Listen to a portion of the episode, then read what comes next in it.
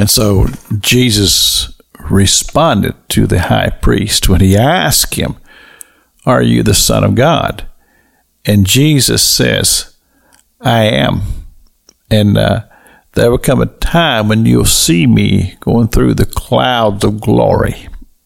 And uh, when the high priest heard that, he said, We don't need to have any more trial.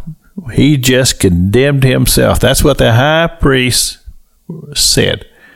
He said he just condemned himself because he said he was the Son of God. And when that happened, there just became them in that room. And they began to, to strike him. They began to slap him. His blood was flowing down his face. And they made accusations saying that he is he's told a lie here. But the truth is, history will will bear it all out. And the scripture tells us that Jesus was not uh, defeated there on that cross because he arose from the dead. And now he is before our Heavenly Father. And uh, when you when you take all of this into account, everything that happened in that room, everything that led him to the cross, the eventual resurrection, his coming back and his appearance to his disciples and to others, and now the fact that he is our advocate attorney as he's there with the Father in heaven.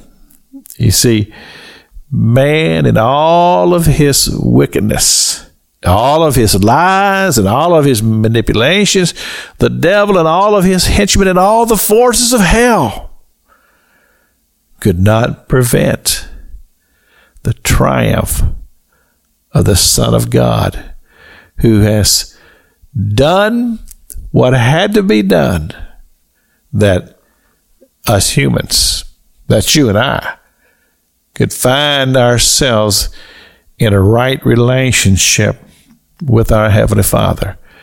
You see, all of that was accomplished under the power and the anointing of the Holy Spirit, which speaks to us of a spiritual realm. And this is what I want to teach a generation of young people about the spiritual realm. That there is a, life to be lived in the Spirit. And when you come to that reality in your life that, that you are a spiritual person, that you have the ability to connect with a spiritual God and to live in a spiritual world, walking in the Spirit of God, that God, as He would raise up that generation, and I, and I see it in my heart and in my mind's eye, I see it. Young people, committed, dedicated, and being led by the Spirit of God, transforming this world and bringing that renewal of spirit and truth into this land that would defeat all of the liars. And we, we, we read about the liars in this, this portion of scripture. So many liars.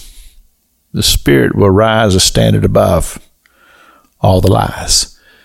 This is Pastor Jack King with the gospel on the radio broadcast.